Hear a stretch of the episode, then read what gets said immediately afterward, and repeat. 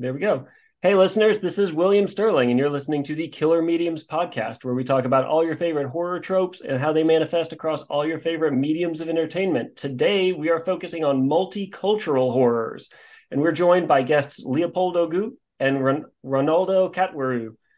As a warning, this is a somewhat spoilery podcast. So if you'd like to avoid spoilers for any of today's topics, especially Ronaldo's short story, Dinner Time, or Leopoldo's novel, Pinata, then turn back now. But with all of that said, here we go. Let's get spooky.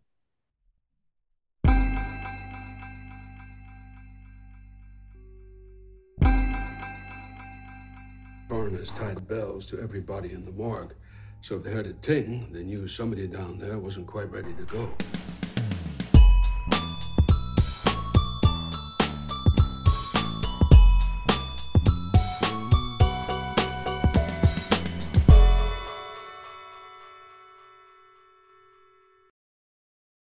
How are we doing today, guys? How are you, Ronaldo? I'm fine. I'm great. And you, sir, Mr. Leopoldo? I am fantastic. I'm in a podcast with two very cool looking people, and I couldn't be more excited to hear the stories of both of you. It's really cool because this was the podcast that Janine Pipe was on, Alfred Ali was on. It's just I'm just a huge fan of this podcast. So it's it's really exciting for me to be here. Yes. So let's dive into introductions here a little bit. Um, Ronaldo, you have been one of the biggest supporters of this podcast since the jump, and we've been talking about doing an episode for so long. Um, I'm so excited to finally like have you on and have a theme like that molded perfectly to you and like woo. But for anybody that doesn't know you, uh, we'll start with Ronaldo. Ronaldo, who are you? What is your little niche in the horror community? So my name is Ronaldo Katwaroo, and I'm a horror writer from the Caribbean, Trinidad and Tobago to be specific. Um, oftentimes you'd have like I'd have stories that are Caribbean based or non-Caribbean based. I try to blend like mainstream and not so mainstream culture, like those horror aspects together. So I'd say that that is my niche. That um, so far I don't think there's anybody that's been blending it like me. I don't need to brag, yeah. but um, I'd like to introduce like a different cultural aspect to horror. So hopefully I'm doing a good job with that. Yeah, and that's exactly what we're going for today. Did. You were nominated for an award recently, weren't you? Yeah. Tell a little bit was, about that. Don't drop that. I was nominated for the Youth Writer Award in my country from the Bocas Lit Fest. So that's the biggest literary um, agency within the Caribbean. So my two short stories, Soucouyant Shore and Making Conversation, uh, which was published both by Darkwood Press, will um, they gained me that nomination. Yeah. So congratulations on the nomination. I remember seeing Andrew posting about that and being so excited for you. Thank you. Amazing. Um, and now turning to Leopoldo, uh, could you introduce yourself for the for the listeners a little bit? What are you What are you up to? I am Leopoldo Gout, and I'm a writer, but I also make art and movies and all sorts of things. And my first novel was a horror novel, uh, but I think that my niche is that I don't really have a niche. I, I just go with a flow of the ideas that that haunt me. But I was born in Mexico City, which is a city that was built on top of another city. Uh, that was the you know Tenochtitlan, the the the Aztec capital and from a very young age i was very impressed by the by the fact that a city was built upon a city and and you could still go down into the first city and see it. And i've always been fascinated by that power. And i think that from my first novel and also from my art i've drawn from that power. So so it's the connection of those of those two cities that really uh inspired me to be an artist Yes. So I want to I want to hold on to that thought for a second and really dig in dig in with you here for a moment. Like you mentioned, you're an artist in a lot of different ways. You're a writer, you're a producer, you're you're all these different things. Um, so something I wanted to kind of delve into with you is a big slant of this podcast is talking about how horror stories manifest in different mediums. So, for example, like what is the difference between a slasher novel and a slasher movie and a slasher TV show? How do they play? How do the same tropes play in those different mediums?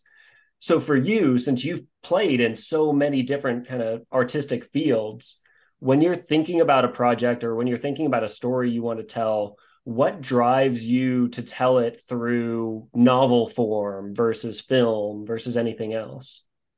Well, that's an interesting question, but I want to throw something even more expansive than just the genre because the I love the horror genre, but sometimes when my brain is in the in the right spot, I can see a lot of different things like from the perspective of that genre. For for example, there's a great documentary that was uh, called Three Identical Strangers that I really recommend you guys to see. It's a documentary of three identical twins that were separated from birth and randomly they meet together and they see each other and they become friends.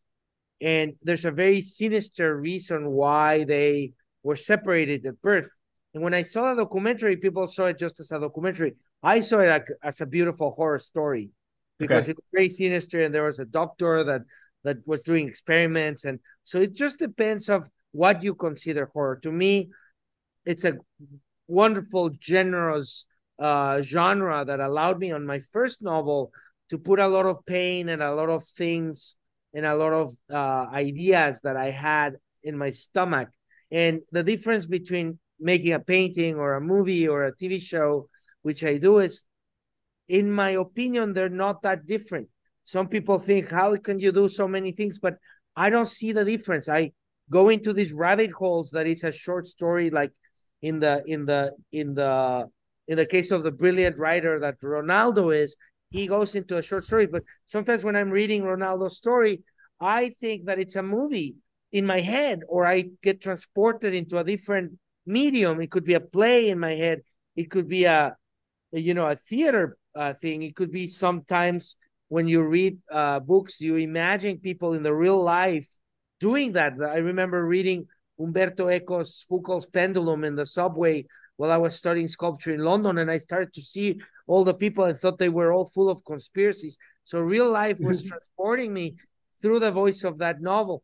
So I don't see that there's that different. The journey ends up being a different medium, but but how I start and how I get obsessed by an idea or a feeling or a or a memory, and then I jump on it and I call them my rabbit holes, and then I go into the rabbit hole without knowing if it's going to be a painting or a or a you know even a exploration or just or just becoming a fan of something, and then at the end of the ra- rabbit hole, the end result, I go and go, oh, this is a novel. This is Piñata. There was I don't, you know, at some points when I was in the rabbit hole of Piñata, I thought I was going through and doing a documentary of the conquest, or I was going to do a, a movie, or I was, and, and as I was writing, it just the shape of the novel started to to come to place like a Tetris. Uh, and yes. then I, and, and then one day I said, and I called my publishers and I said like, I think this is a novel. What do you think? You know, and but I'm I'm I'm I'm I'm like all artists. I'm full of insecurities. I I act very bold, but Ronaldo, I'm not. I'm always really freaking out internally. So so I need like my friends and my publishers to tell me, uh, go for it, keep going. And obviously I'll go for it without them, but but I but I always, you know, I'm needy for for for for the feedback and the ping pong of the validation while, while these things are making sense. So they're all journeys and they're all coming from those layers of ideas. And uh, and then at the end of the day, you you come into this conclusion that it was a novel. Then the hard work starts. So it's a it's an amazing journey that I that I go into. Uh, Ronaldo, anything to add? Um, surprisingly, um, I have a similar thought process when it comes to story writing. So Disingenuous Solace, the collection, my debut collection that has dinner time within it, um, you'd see that there's a bunch of illustrations for almost every story in there. Um, my thought process whenever I'd go through like writer's block or imposter syndrome, I'd find a way that I could visualize what I want to get down and it would be through art a lot of times. So I would just like do a few sketches for like what I could visualize from the story. And in my mentality, I'm like, if I can't visualize it, I wouldn't bother writing it, if that makes sense, because yeah. I wanted to feel real. I wanted to be like actual people, like like you're creating something from scratch for like other people to have that immersed kind of feeling. So um, what Leopoldo is saying, I can definitely understand. A lot of times I would like play over like the perspectives of each character. I would undertake those characters. So I'd have this this wacky kind of deranged main character. I'd like to play on that persona and see how he or she may act in the real world and really have fun with that idea that you know like literature itself doesn't have to be confined to the pages it's it um as a whole. It could be multiple different mediums multiple different forms of art. You know you could listen to um, lyrics from a song and you would you could visualize it to be something. Um, movies like a lot of tactics would be for you to your writing to be similar to like a movie being played out. What can you visualize? What could you write down from seeing like the imagery that scenery from movies? So i could definitely see what leopoldo was talking about that all different types of mediums you know they all fall under uh, art form at the end of the day. So i'd agree with that. Yeah. Um i i've got two friends henry and tiffany and i know henry listens to this podcast. Hi hi henry. Um but they were having a debate with me one time. They were reading a story at, at the same time, or they were reading something at the same time. Um, and we realized as they were reading it, I think it was Henry always has kind of like a picture in his mind of what's happening. Like as he's reading a story, he's trying to imagine what all the characters look like and he's seeing the scenes play out. Whereas Tiffany reads the story and it's just the words on the page. Like she she processes the story, she processes what's happening, but it's just it's just the words. Uh, so that kind of sounds like it's feeding into this idea also from a creative process. You're seeing uh, the the whole rounded image that you're trying to bring to life, versus some people might be very like. I, know I'm an outliner, so when I go through, I don't necessarily see the story to start with. It's okay. I need this this action point to happen here, and then I need to get to this action point. And like it's very like mathematical almost. Um, so I guess there's so many different ways to approach things, but that's cool that you both have this very visual, very holistic approach to the stories you want to tell. I love it. Um, let's stick with this creative process conversation for just a minute because Leopoldo, while I was doing my research for this episode, uh, I found an old interview with you let me read back the quote from you that I'm not going to attribute to the proper publication because I didn't write it down. Sorry to whoever asked you this interview question first. Um, but they asked you effectively, what is your writing process like? Uh, and your answer back then was, I'm interested in art, and a lot of my work starts with doodling and drawing. I've always had a very visual experience. I always begin by making drawings and notes while I research an idea. I'm very passionate about the research process. Every project I've done, whether it's a movie or a book, is about connecting stories, digesting stories like a detective. So, my question for you now if that's still your process uh, and your latest book is Pinata, what was the research process like for Pinata? What were some of the things you tried to dig deep into, and what did you discover while you were trying to trying to frame this story? Well, it's a wonderful question, and um, when when I started Piñata was in a very strange way connected to my first novel, which was Ghost Radio. Ghost Radio was, uh, you know, back in the day. This is more than ten years ago.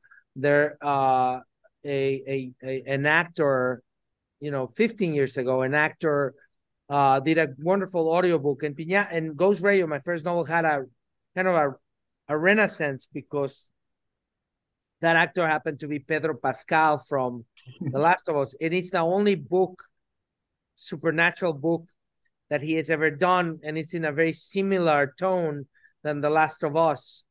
Uh, not the same themes or stuff, but it, it has the same kind of supernatural thriller tone. So I was researching, there was like people because of Game of Thrones. This is before Last of Us, but Game of Thrones people were talking about him, and it reconnected me to Ghost Radio and my research was to do with a lot of things that I that I went uh, and carve out of the of the um, of the conquest yeah, from the from Spain into Mexico. But the book Piñata really happened in two trains. There's two actual trains that happened while I was developing the story. The, on the one hand, one train was that I discovered a painting that was really creepy and powerful and and scary because it was a representation of a bunch of indigenous Mexican kids being dragged by the priests of the of the colonial times in Mexico. This was, you know, late uh, uh early 16 the 1590s around there to 1600s and they were dragging these children who were terrified and forcing them to strike piñatas the the mexican kind of like kid thing that you put in every birthday and you break it and then candy comes down. So some a memory that i had of such joy as a child took me into a into a research wormhole of extreme madness and darkness because the to to to change the religion in a very short period of time the the the the, the church and the missionaries and the evangelicals they were very aggressive in the ways that they would uh, shock and awe the kids of the Nahuatl religion and the old, older religions of Mexico in in in in in shocking them to believe in their new god. And and one of them was they would force them to break the piñatas and then eat the the food that was inside which was terrifying because the piñatas were draw they were drawing of the gods of the Nahuatl children. So they were saying you see if you break their gods nothing happens and you and you still can eat.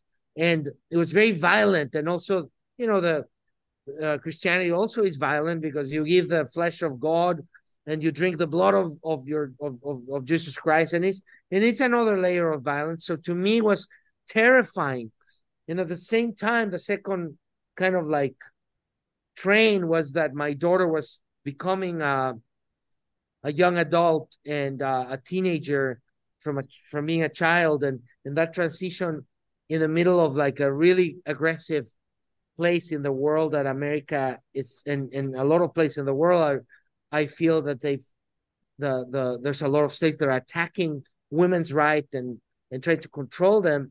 Uh, feeling the rage that my daughter had was very moving. So so those two trains happened during COVID, and and I and I really jumped into writing about it, and I and I think that uh, that was the research that kind of ignited the fire for for piñata.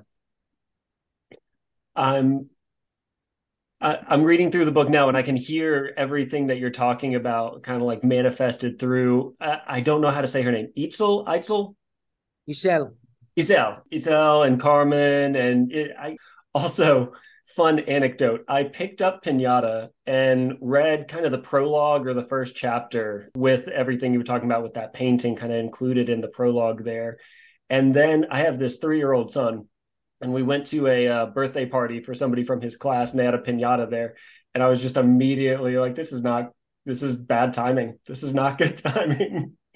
Uh, it was horrifying because they do those little kids get into the piñatas nowadays and like swing those once you, once like they're trying to kill someone yeah once you read the research that i did and then you read my book it it, it has a a sinister aspect like there's another thing that I'm excited to tell Ronaldo as well because in Mexico we the kids get blinded.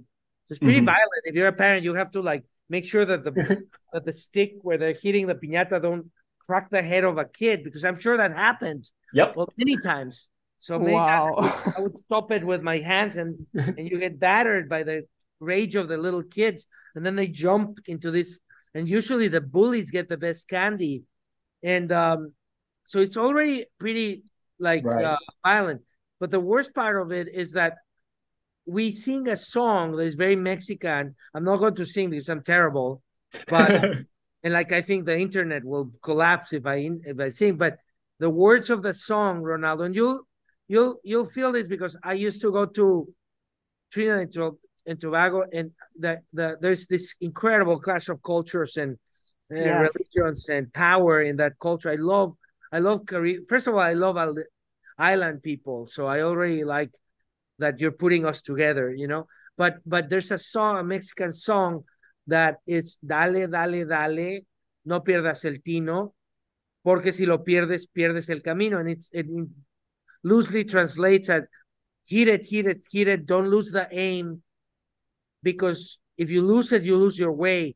But once you read it through the perspective of what I saw, I, I feel it's very sinister and it's very mm-hmm. dark and it's very um you know it, it, it's almost like you it's talking about destiny of like keep hitting it or you lose your destiny your way your power your your your humanity and it's and it's but you're destroying something to get underneath it. So there's a lot of strange relationship of of culture clash and religious clash and violence that religion brought to to to the the new world. And and and and uh and they were replacing an, a very old god very old gods. And that was powerful. And and now i can't hear that song. In fact if in my instagram which is just my name leopoldo leopoldo at, at, at on instagram is um we did a, a, a little promo and i hired a, a mexican female musician to uh, oriana gidi who's amazing uh she's a she uh, she's a powerful musician and I, I I commissioned her to do an interpretation with me about that that song. It's on public domain, so she she did a really great creepy version of the of the way we sing to the Mexican piñatas. But I, I I'm fascinated by, by by that thing that you can grab something beautiful and find that there's like sinister elements to it and find a darkness. Not because I'm dark, I'm a very positive person, but I find it very liberating and and cathartic to go into the dark corners of the heart because then from the, those dark dark corners it's easier to see the light you can't be in the in the light all the time. You have to be in the in darkness to see the light and vice versa. And i think that the horror genre it's a it's a it's an extraordinary way to uh to be able to see those those switches. I want to come back to that final comment um, a little bit later in the episode with with exploring the dark corners through horror and and uh, kind of this uh, holistic view of the genre here. Um, but if we've set the stage with Pinata a little bit, Ronaldo, uh, can we talk for just a minute about dinner time and kind of get listeners uh, in the know about what your story is about, kind of the premise for it, and a little bit of the background about the research for it and how the culture shines through? Sure. We can talk about man eating Mildred now. so, um, when doing dinner time, initially I had set it um, during Halloween only.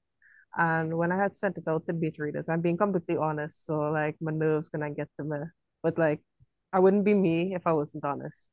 I sent it out to beta readers, and I believe I sent it to Janine Pipe, and she had gotten like completely op- the complete opposite reaction that I had wanted.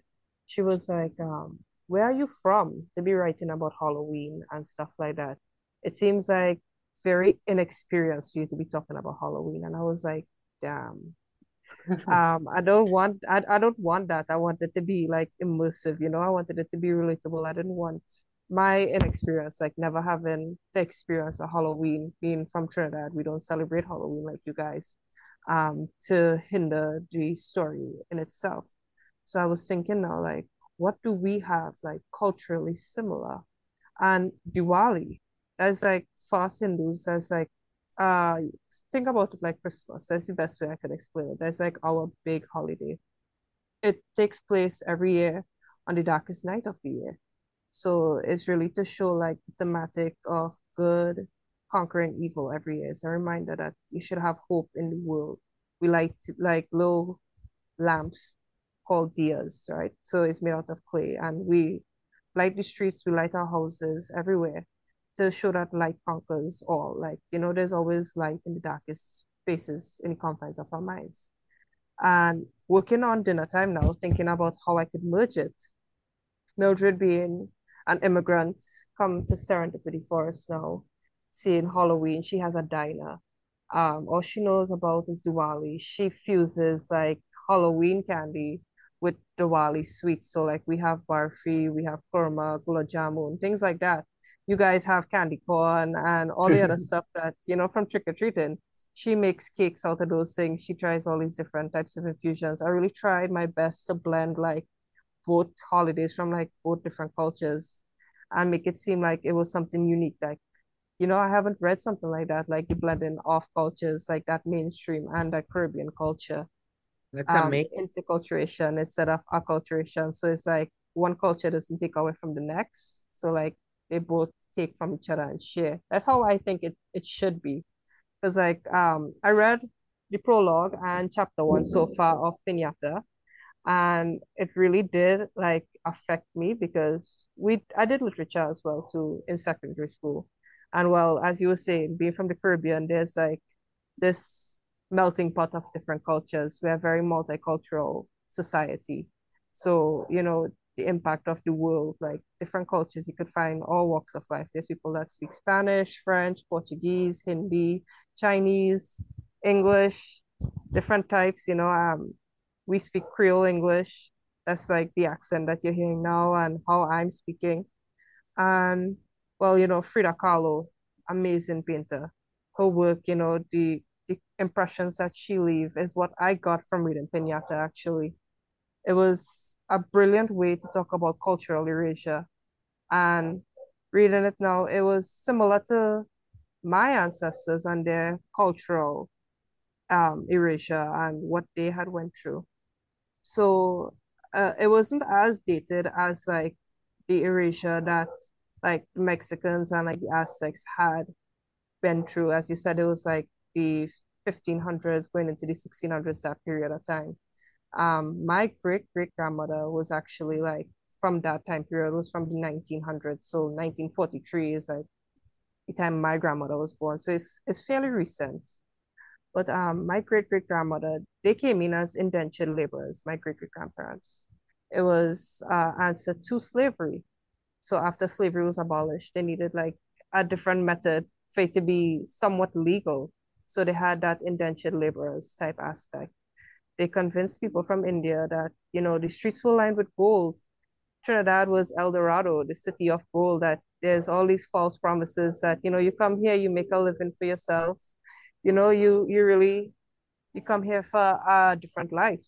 My great great grandmother, she initially boarded one of the ships because she had a falling out with her parents. She had this disagreement and she was with child at the time. She was so frustrated with her parents. She left the baby with them. And she was like, I'm boarding this ship and I'm going to leave just like empty trucks. I'm going to leave and because like this treatment or whatever else had happened, I'm I'm not gonna come back. And the ship started like taking off, going to like this new place. And she begged and she pleaded. She was like, No, I don't want to go. I have a baby here in India, in Uttar Pradesh. I have a child here. My parents are here. I, I didn't mean these things. There was like, you know, the ship's already going. There's no turning back now. They came down here um under contract. You work in the plantation, the sugarcane fields, these cocoa plantations, whatever plantations you know you have you in Trinidad and the Caribbean as a whole. They worked there, and when their contracts expired, they had the option of staying in Trinidad and continuing to work. They would be offered like plots of land so that they could build little houses and settle in, or they could go back to India. A lot of people went back, uh, a lot of people stayed. And well, you know, from my end, my ancestors stayed, so here I am now. But it wasn't as much as sunshine and rainbows as like uh society society as a whole, sorry. Society would have you believe. Like textbooks and mainstream culture, they'll be like, you know, they colonized and they saved these people, they educated them, that they weren't educated, they weren't civilized and stuff like that, which was which could be far from the truth. Aztec people had an advanced civilization, agriculture wise, like they were intelligent with that. They had like these river courses running through agriculture, from what I read. I don't want to be like that person that is misinformed or anything like that. So you could correct me if I'm going wrong. And you have these different cultures that they had a religion, they had their gods, but that wasn't the God. That wasn't, you know, that that God, that that agenda that wanted to be pushed. So there you had the erasure I feel as though like people get a bad rap. So like this is just my unpopular opinion as well too. Um, a lot of people would look at race and color. They'll be like, you're white and you're part of the oppressive group, or like you're brown or you're black and you know you were lower than us because where your ancestors came from. And I didn't want that to be like the case for dinner time. I didn't want like my writing to be directly associated with race or anything like that. I wanted to show that cultures could coexist without one being dominant over the other, if that makes sense. They could they could coexist kind of harmoniously. So you could have that Indian aspect being there in a foreign place. You could have that that um, Eurocentric American culture there, that Halloween and Diwali can coexist together. So well, I have, a, I, I have a question about that. That William, I hope you don't mind because it's it's very relevant to your book. And so, so you say that did you experience Halloween in Trinidad and Tobago mixed with Diwali? Did you experience that when you grew up? So we don't celebrate Diwali traditionally. Um, there's haunted houses and stuff that pop up, but we don't have like that trick or treat aspect or anything like that. But Diwali, we have that full fledged. In the Caribbean, it doesn't matter whether you're Christian or Muslim or Hindu, a lot of people come together. That's a public holiday, so everybody gets to there. A lot of people celebrate Diwali, and there's like that unity. I have an aunt, um, she lives in New York. So she had that experience of, well, being from Trinidad celebrating Diwali and then carrying her kids now in the States for trick or treating um, during Halloween time the, as well. Too. The only reason I'm asking is because that's one of my biggest peeves um, about a different uh, celebration in Mexico that is at the same time that Halloween. A little bit later, it's uh, the Day of the Dead. And and it's a big peeve I have with uh, Mexicans uh, because I do think things can coexist and evolve in culture Ronaldo, but I have a big problem because ever since that movie of James Bond, uh, where people turned the Day of the Dead into a carnival and they painted their face, now a lot of Mexicans are doing that. And that I understand that culture evolves and gets influenced by each other and there's a process. What what what what my peeve is and what I fight all the time on the internet is that now Mexicans, especially Latinos in America, claim that when they were young in Mexico that they used to paint their faces and do the carnival, and it's not true. Day of the Dead, what I love about Day of the Dead coexisting with uh, Halloween is that they're very different. And I used to travel everywhere in Mexico for Day of the Day all my childhood. I'm talking about 10 years where every day of the day would, would religiously go to different towns to experience it because it's powerful. It's two days. So during two days, I would uh, November first, second, I you, you, would go to this church, to this uh, graveyards in the middle of lakes in Michoacan or in Puebla or in uh, in near Mexico City and all over Morelos, like in many places that I experienced in Oaxaca, the Day of the Dead. And the Day of the Dead is is a different style than than Carnival. I love Carnival, and Trinidad is a genius experience. And I did a documentary. I worked on a documentary of Carnival in Trinidad. So I understand the difference between Carnival, which Diwali is a carnival as well, and the difference between that and uh, the the ritual, the somber ritual of Day of the Dead that is much more a procession about the spirits and it's quiet and it's reflective and you go to the graveyards and you put food of the of the people that you love and it's a totally different energy. And no one painted their faces with skulls and stuff. You ate skulls and you ate things and you decorated with skulls. That was very mexican but it, it's amazing how since uh the james bond movie now all over mexico they they do the carnival that blend halloween and day of the dead and I don't have a problem with those experiments and people are having fun and everybody should do whatever they want and paint their face. I just have a beef with this amnesia of culture where people say, Yeah, when I was young, I used to paint my face. And I've always said, You find me a photograph of you in the 80s or 90s, painted in a carnival during the Day of the Dead. Please find me one because it's bullshit.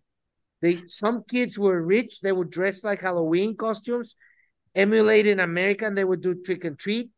The people that went to the to the Day of the Dead would go to the graveyards and it was quiet and it was reflective and it was to spend a little time with your dead ones and it has nothing to do with with with with carnival which is different and it's it's it's I, I don't disagree with you that there's space for culture layering, but where I where I get mad is is cultural amnesia, and my book is about that. It's about forgetting. You know, I don't mind if people paint their faces and jump up and down like Halloween, uh, um, uh, you know, uh, clowns. I don't care that as long as they're having fun. I I I don't mind, but I care when suddenly an entire population is changing their perspective of the of the of when they grew up in the 80s or 90s or early 2000s and suddenly everybody was doing that which is really just not true.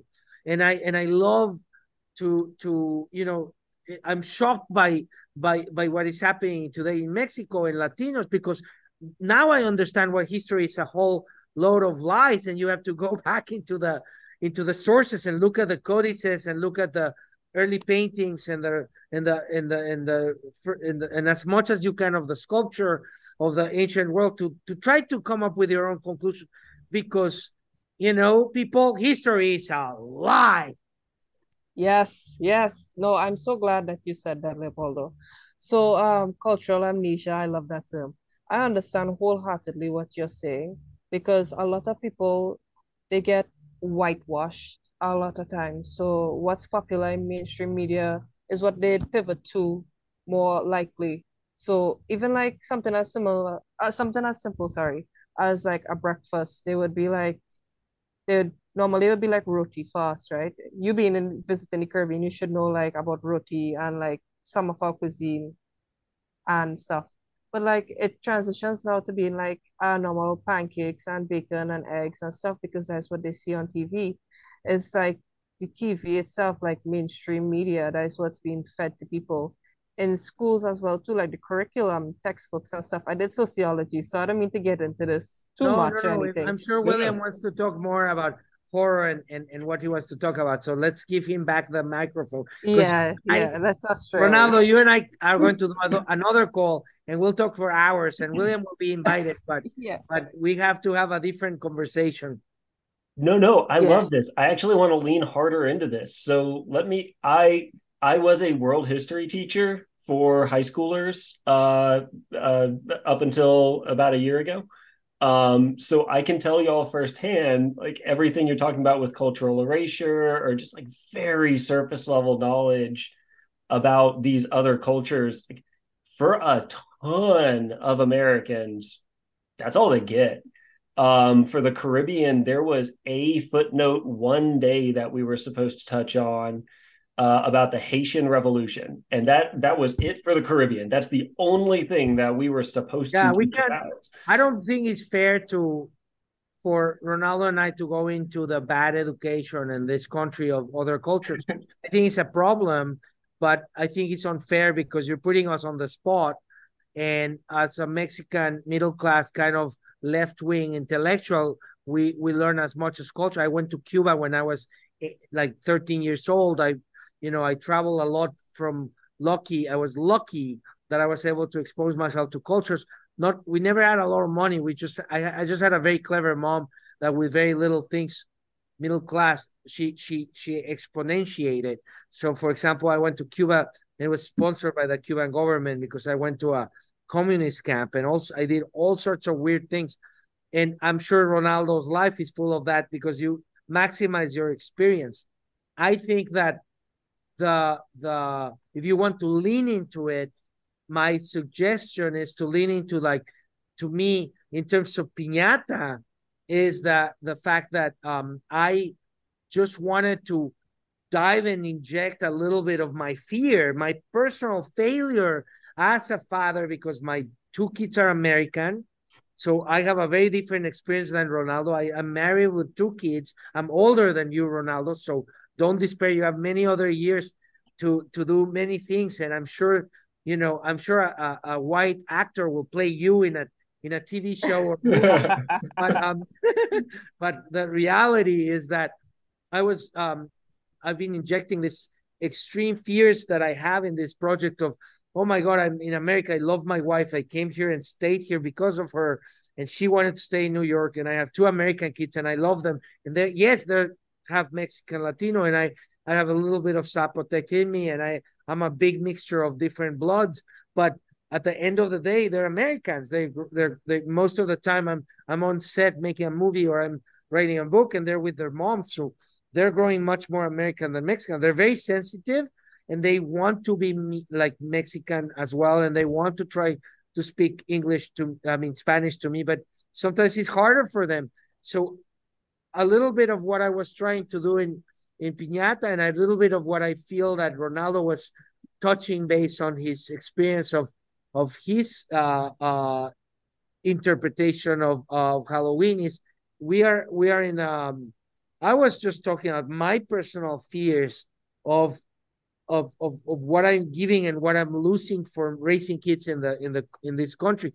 But then the other layer is my own country and my own and the only neglect of losing the memory of how the language he uh, uh the language feels and and and by the way that's something that i loved in trinidad that it's uh a little bit different because the the culture for from um ronaldo's background like the, the there is a, a more immediate connection to the oceans of time that are, are you from india uh, are you from indonesia or from india i'm not i'm, I'm not entirely sure ronaldo my great great grandparents are from India, from Uttar Pradesh. To but be which part of India? Sorry, Uttar Pradesh.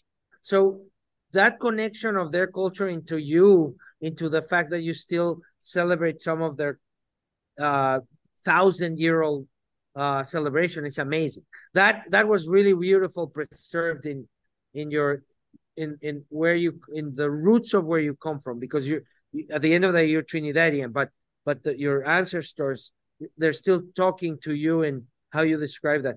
So I love that you're doing that echo from you have a connection to a millionary a, a, a, a culture that has thousands of years, and you collide it with Halloween that it's a 20th century um uh kind of a very new uh celebration. That yes it has little bits and pieces of you know the the connection america has with their witches and their and the in the persecution whatever whatnot but I, but it's very superficial our processions like the day of the dead of Diwali for you or your celebration they really have a connection to a thousand years or five thousand in your case it's five thousand years of culture and to me that's really interesting because you you're you're you're the combination of your Hindu heritage with Halloween. It's really fascinating, and and it can produce great things, but also perverse things like the power of Day of the Dead against James Bond, and now suddenly has this Latinx amnesia. And I've I've had I have fights on the internet with people that say, "Oh yeah, when I was young, I was." I was like, "No, show me a photo. I still I've never received one single photo, and I don't trust it because people will go in the internet and fake them. So now I'm not going to trust it. But for ten years, I I I've been saying, show me one for since I don't know ten years since James Bond. I said, just show me one picture, one single picture in the internet. Uh, there is a movie where they painted their faces. There's been a couple of things, but nothing in the real of like, you know, maybe in LA in the you know in the 80s some people in L, but LA is crazy, and that and that's that's Chicano culture, and I'm very respectful of Chicano culture, but I'm not a Chicano. I'm talking about a Mexican, and Mexicans that now are in here saying that they had this, you know, memories, and it's scary as it's scary because it's cultural memory disemb- disembabulation. I don't even know if that's a word, but I love, I love to invent English words. That's one thing that I learned from Shakespeare. And Ronaldo, do it. I've invented words are in my book. Some words don't exist, and I convince my publishers to let, let me alone. And, and some of my works will end up in the in in Webster's one day, and they're totally made up. So anyway, um, I I think that's part of the like the clash of the cultures. But you, you you're you're touching on a very touchy feely thing for me because I love the old and the new, but I still want to point at the at the at the madness of these cultural amnesias. That is mm-hmm. fascinating to me. That is almost the proof that ghosts exist. You know, people saw a movie and now they really have memories and they they swear to me, I swear that I painted my face. And I'm like, that's a ghost that inhabits your memory, which was part of my first novel, Ghost Radio. Wow. Well, no, that's a really interesting perspective, and I respect your opinion. I would say that. I was about to say that, you know, this discourse that we were having would usually get us canceled on the internet if we were to tweet something like that out. But having like a sophisticated conversation, because William, you're you are a history teacher as well too, and you were talking about like for Caribbean like discourse on the syllabus, it would have been the Haitian Revolution. So um, what's an interesting perspective about that as well too is that the Caribbean as a whole is so vast and so diverse. Like there are so many different countries with different cultures and different histories behind it. So it's, like one country is reflective of amazing. different countries. Yeah. But but, but we can't get uh, we can't get canceled because in terms of, for example, in the Day of the Dead versus Halloween, I've said if you prove me that I'm wrong, I'm a scientific empir- I'm an empiricist. It's only somebody tells me, well, you travel all through Mexico. Here are 50 places in Mexico. Here are 50 photographs of me in the 1982 in Tepoztlan, painted my face like the Catrina. And here are the proof. I'm the first one who said, whoops, I made a mistake. I don't, I'm not afraid of my mistakes, but I'm interested in the, in the madness of cultural, uh, of the melting pot that we're living and the pros and the cons of that melting pot. So the point of, of, of the discussion is not good or bad. I'm not qualifying bad. I'm just fascinated and and a little peeved in terms of the uh, amnesia, but it's not uh, it's not a dark anger. It's just like, am I getting crazy or or maybe I'm wrong and and the cultural ghost infected my mind and I'm the one who's wrong. So I'm very open like if mm-hmm. somebody proves me wrong, please. I just have never found that. And I love to go deeper and deeper and deeper into this story. So now that you you told me I'm my great great grandmother was Hindu and I did a Hindu Halloween collision, I'm going to go deep into you. Like I want I want to I want more of that. I want I totally want uh uh to see that and, and go deeper and deeper into that.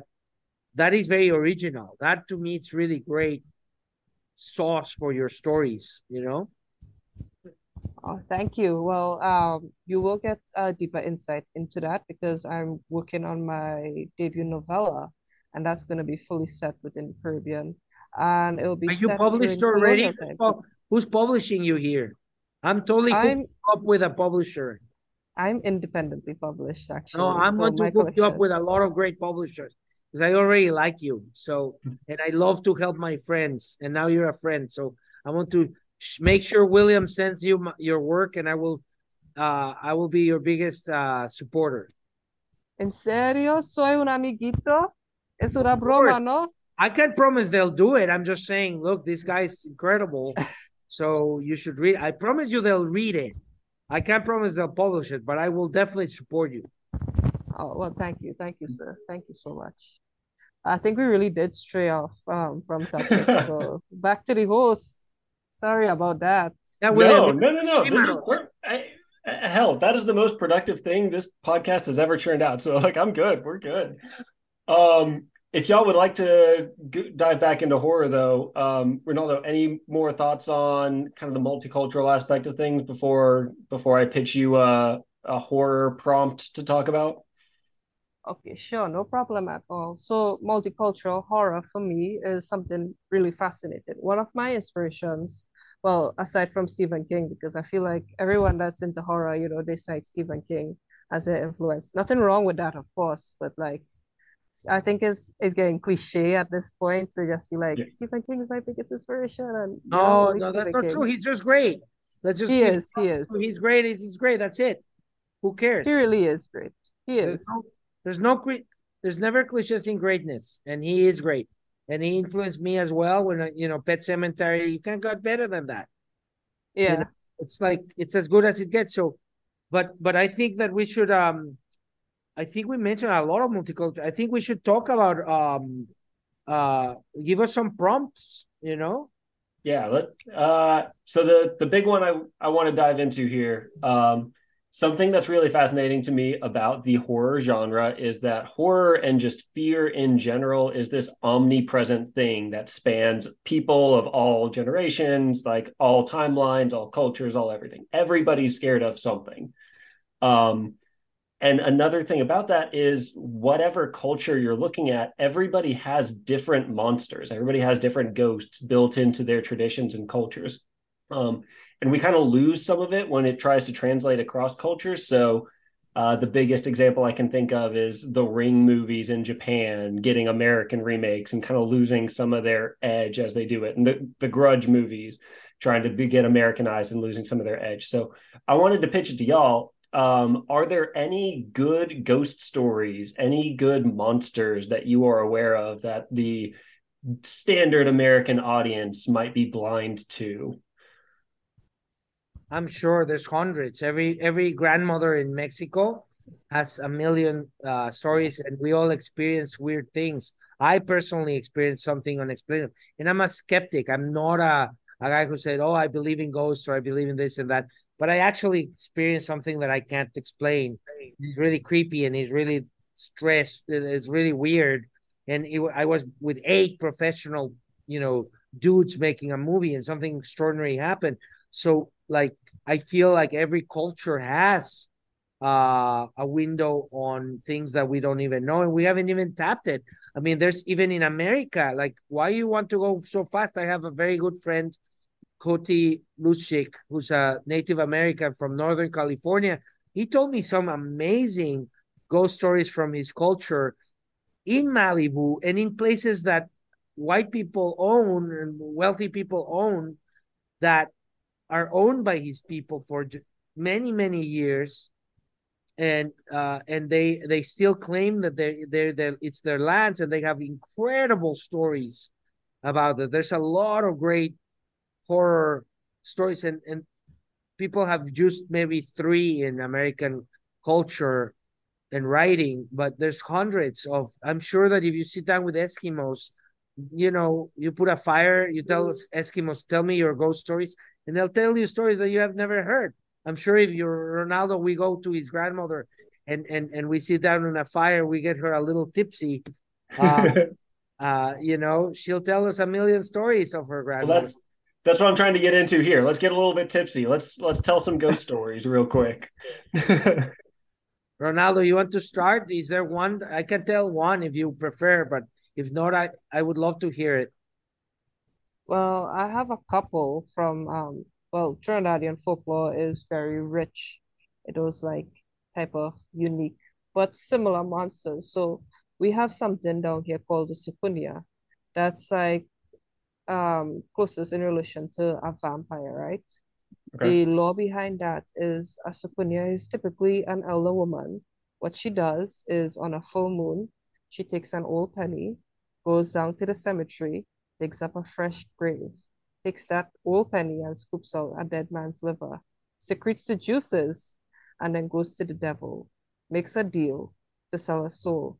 And he gives her the special ability that she can shed her skin. So she peels off her skin in the night and she transforms into this ball of fire and she hurtles across the sky, entering into other people's houses and she sucks blood from her victims and then she leaves. A lot of people they would say that they have come across human skin in the forest or like any nearby bushes because you know in the Caribbean there's a lot of like forestry around like certain places.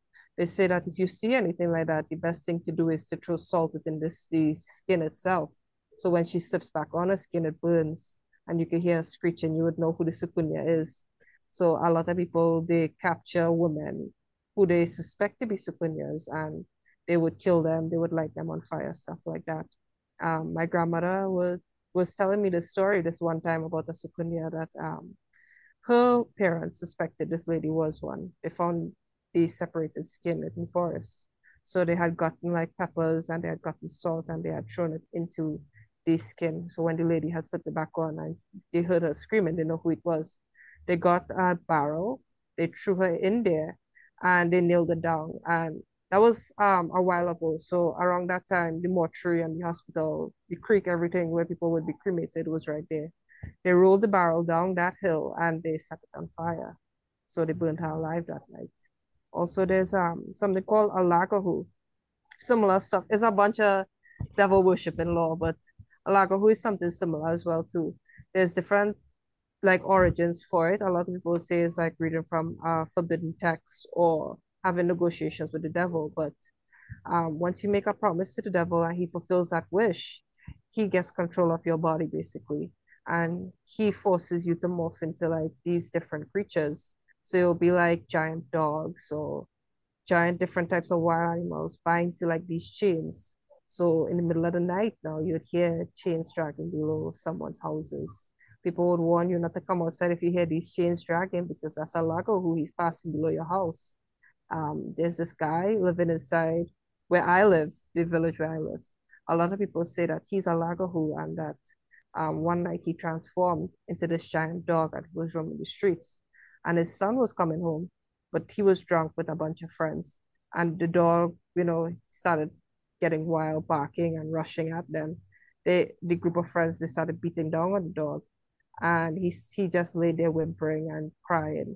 The guy had to stop his friends, and he was like, "Wait, that is my dad. That's my dad. You guys are beating up on."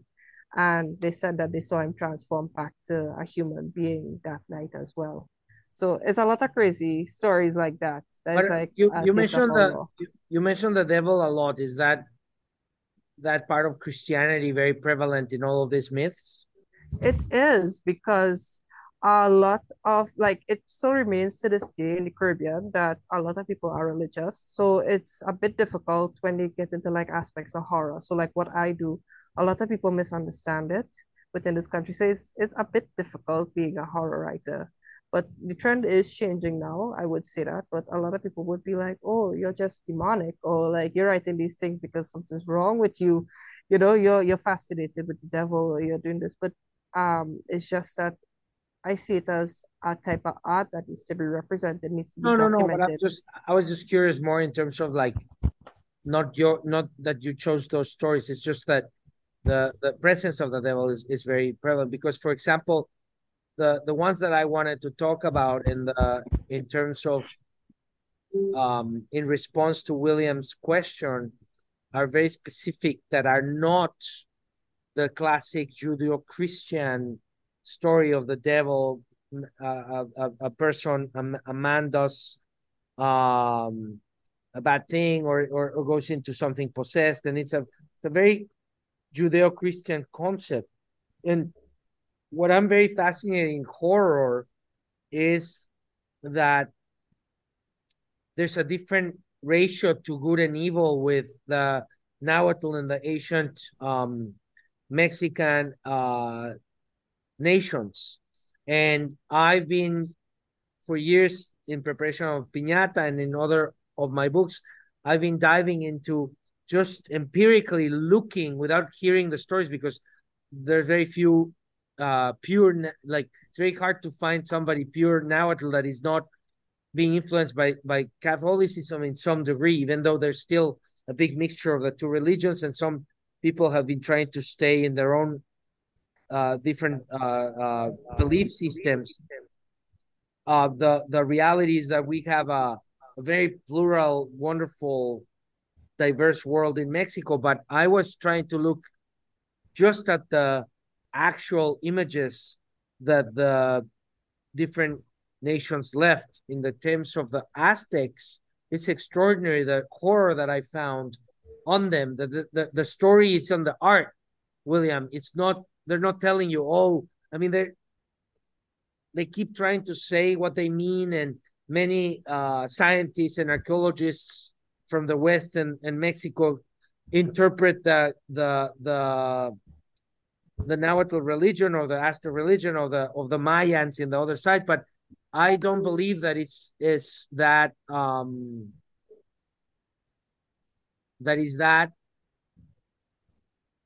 accurate. I think that there's a lot of things that we're missing because when I see the art, just the art in a completely direct way, it's amazingly terrifying.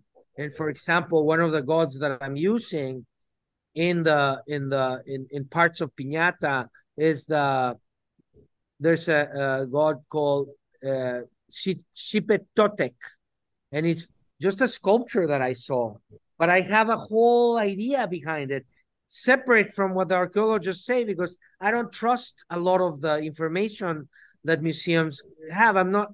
I don't say I don't read it. I love it, and I and I and I and I read the information. But there's things that they claim that it represents that I I want to take it as an artist, as a sculptor, and just look at a piece and come up with my own stories. And this sculpture is happens in a lot of places in Mexico, and it's really terrifying because the face of a of a baby, but in, behind the baby there's a face of a crooked old man, and then there's other ones that there's three or four layers in one sculpture, and you see the carving and you see the layers, or in clay you see the layers almost as, as somebody an old man peeled the the face of a child and put it on top of him or her. And it's terrifying. So so i find horror stories that are super original in my own culture through what i see in the sculptures or in the paintings or in the codices. And um and it's fascinating for me as a as a fiction scribbler to look at it empirically. And yes i read the archaeology and i try to see the interpretations and i that's one side of the brain. But on the other side of the brain i just want the sculptures to speak to me and tell me things that i'm seeing because that's why they did it to pass information that is unadulterated from uh judeo-christian you know western world and mind for example in the north of mexico uh i did a, a netflix show that is coming later this year called El Elegido, the, the chosen one, Amer- based on American Jesus. And it's a TV show where I, I co-wrote and my brother directed uh, for Netflix. And and um and we worked with an indigenous uh, family in the north of Mexico uh, that is also in America. It's called the Yaqui, but there's many Yaquis. So this is one. There's different nations of Yaquis. This is one very specific nation, and they gave us the elders gave us permission to work with them, and we we had a lot of discussions uh, with them, and two of them became uh, actors in our in our show, and they they gave us their own ideas, and and I learned so much from them. For example, there's no word in their community for for just for a word for love or or or hate or they they words are accompanied by other motifs. So love is too big, it's too Judeo-Christian, it's too binary for them, love has to be accompanied by love of the sister, love of the brother, love of your lover. The word love itself doesn't mean anything. They don't they don't see it. And it's fascinating to me how um you know how you can draw uh scary horrific stories from those things. So I always advise uh people like William who's excited about horror and and multiculturalism and originality is to go to Indonesia or India and go to see the scary, you know, Vishnu and Shivas and come up with your with your tales by seeing it, by seeing the the imagination of of death and destruction in your case, or some of the Aztec or Mayan or other culture sculptures in Mexico and in South America. And, and, and, and you can come up with a million horror stories. And i love doing that in museums. You just go and or you can go online to the museum of the metropolitan or the museo de antropología in mexico and just look at those art and just come up with just imagine just put the mind side and travel and, and ask the sculpture who are you why are you so angry and and if you spend enough time with that sculpture it's going to start talking to you and it's terrifying sometimes. Ronaldo? Yeah, um, I definitely agree with that. Um, I can see where you're coming from with that aspect of letting the art itself speak to you. Um, these kind of folkloric stories that we have in Trinidad, though, there aren't really that much like depictions of it until like recent times. So it's just like to go on what was being told orally. So oral storytelling is a huge part of Caribbean culture as well too. Um, passed on from like generation to generation, those stories that will be told. You have stories about like former African slaves, like, you know, we say Obeah, but you guys like for layman students will be voodoo. They would find a way back to like where they came from, their home country. And for us, like that misconception now is starts, you know, that people will be like, oh, um, voodoo is something bad portrayed in mainstream media. It goes back to like what Leopoldo was talking about with like the James Bond aspect of the Day of the Dead, right? Is always this misconception. But a lot of people would say that voodoo or Obeah, how we say it, it has people that use it for good and it has people that use it for bad. Like how traditionally, like people would be like with prayers, they could pray for something good or they could pray for like something bad to happen to their enemies, is something like that. That's where that misconception comes in. And I understand what you're saying about the art line, speak for yourself. I could definitely see that. Uh, a lot counterpoint though is that like that instance of taking in that understanding what you get from it. That could create misconceptions as well too because you have that happening with like certain sculptures certain aspects and a lot of people demonize hindu culture because of that. They would see a statue a depiction of say um kali and they would say that she is like demonic or she is whatever based on what they perceive or what they see so it's like a weird balance between the two in that you have to have like that background knowledge before you could be able to make a judgment of your own because people are sheep these days as well too. Like you tell them one thing and it's just like this follow fashion type mentality that they want to follow in hoods. It's great that we could have this discussion and we could have our own opinions about these aspects. So I definitely agree with what, a lot of what you're saying. Um, but I could also see like counterpoints that it could have misconceptions of people left to their own judgment about certain things without background. No, I agree, and, and that's the conundrum. But as an artist, as a sculptor, and somebody that have read a lot about Aztec art and met Nahuatl, real Nahuatls, and talked to them directly and you know, I used a Nahuatl advisor in my book, who's an indigenous man who speaks fluently and and is one of the leading um, Nahuatl scholars. You know, I, I, I try to do both, but um, there is no. Uh, the only part I disagree, Ronaldo, is there's no. There is no part of the. There is no way to avoid the idea that 500, 700 years ago or a thousand years ago when a Mexican sculptor was doing those religious sculptures and powerful things that are my favorite art, like the Coatlicue, this huge sculpture in Mexico, is one of my favorite sculptures of all time. To me, it's more beautiful and more powerful than than the David in, in, in Italy and any of the Western sculptures. It's one of my favorite uh, piece of art ever. I believe that that it speaks directly with no like you don't need to you know there's no danger in that. It's it is a thing in itself. It is what it is. It is the real thing. As a i studied sculpture i made sculptures and art all my life and i want in thousands of years that after i died for people to see my art and i want them to see what it is and interpret what it is and what their interpretation is it will be the truth. And that is not different from a cave painter. I believe cave painter said the same thing. I don't believe that art is completely a progression. I think it's an energy and it's a field of of uh of dust and I feel like there, it's a it's a range, it's like a frequency.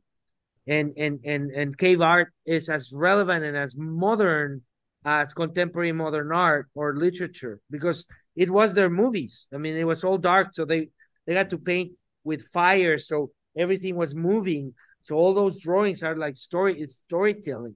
Some of them were beautiful, but I've seen some cave paintings that are horrific. There's people with arrows. You don't you don't know if it's war or maybe the arrows are coming out and it's connecting with a uh, with the sky. There's two different interpretations. These were done thirty thousand years ago. No one can tell you what it was. So you, as an artist, have to complete that that that world. And so that I, I firmly believe that it's very valid for people to interpret, even if they even they're wrong, because that's what the power of art is that it it, it relies on your on your context and on your subjectivity and on your and on your reaction to it. Because you know people that read um you know great storytellers that were very progressive and poets didn't understand them at the time they were writing and years later they start to get on the, the, the, the now they're very appreciated and vice versa. So so that the only place that i don't fully agree with you but i you know i, I respect your opinion for sure but i don't fully agree that the in the terms that this of the that you have to be informed to appreciate art because i really believe that i hope that somebody in 10 years read your story and they don't they know nothing about you nothing about your great grandmother and they and through the power of your short story they find that you are a collision of of so many cultures and they see it through the through the magic of your words and your choices and your images and the drawings you made and all of the things that made your story so great. So so don't be don't be don't take away any of that power because that's the fire that that will keep us going because cultures you know change. Like the way we interpret shakespeare super different than what you know people were in the theater screaming and you know we we've we, we've changed it. But the energy the essence of it is probably the same. Same as the you know the cave painters said you know they're meant they, they they wanted to tame nature and try to not be so afraid of the dark you know? I, Yeah. we're I still wanna- the same I want to jump in here because that was like exactly the point I was hoping we could come to at some point in this episode. And also, we are way over time, so I've got to stop. I've got to start landing this plane. Um, but just that ronaldo and i can go for hours i can't wait ronaldo to have to have you published in America and have a dinner with you here so that Ronaldo and I can get like five hour conversation. I think that would be really great. Yeah, we should definitely live stream it. Do something on YouTube if That we do deal. The dinner is on me. I'll invite you. that. So land the plane, William. Land the plane. Land the plane. All right. Um, final, final kind of words from you, Leopoldo and Ronaldo. Um, starting with you, Ronaldo.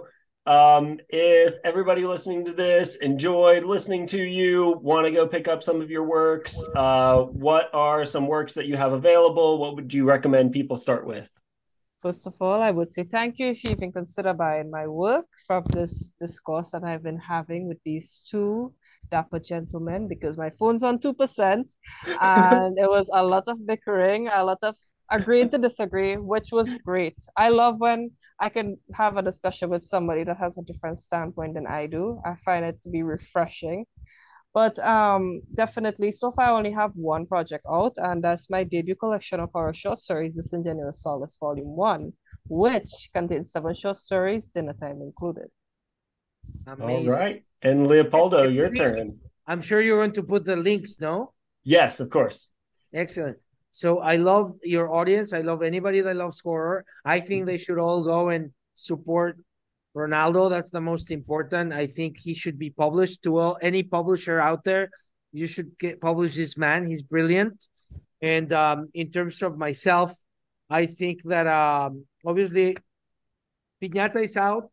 It's a beautiful book. I put my heart and soul to it. It's available on on most platforms, including audiobook. There's also my other book, Monarca, that came a, a couple of months ago. That is for you know kind of like the opposite of this. And then there's uh you know I have a few wonderful TV shows and uh coming out and a movie coming out this year. But um you can follow me on Instagram at Leopoldo Leopoldo or my website uh and all of those links.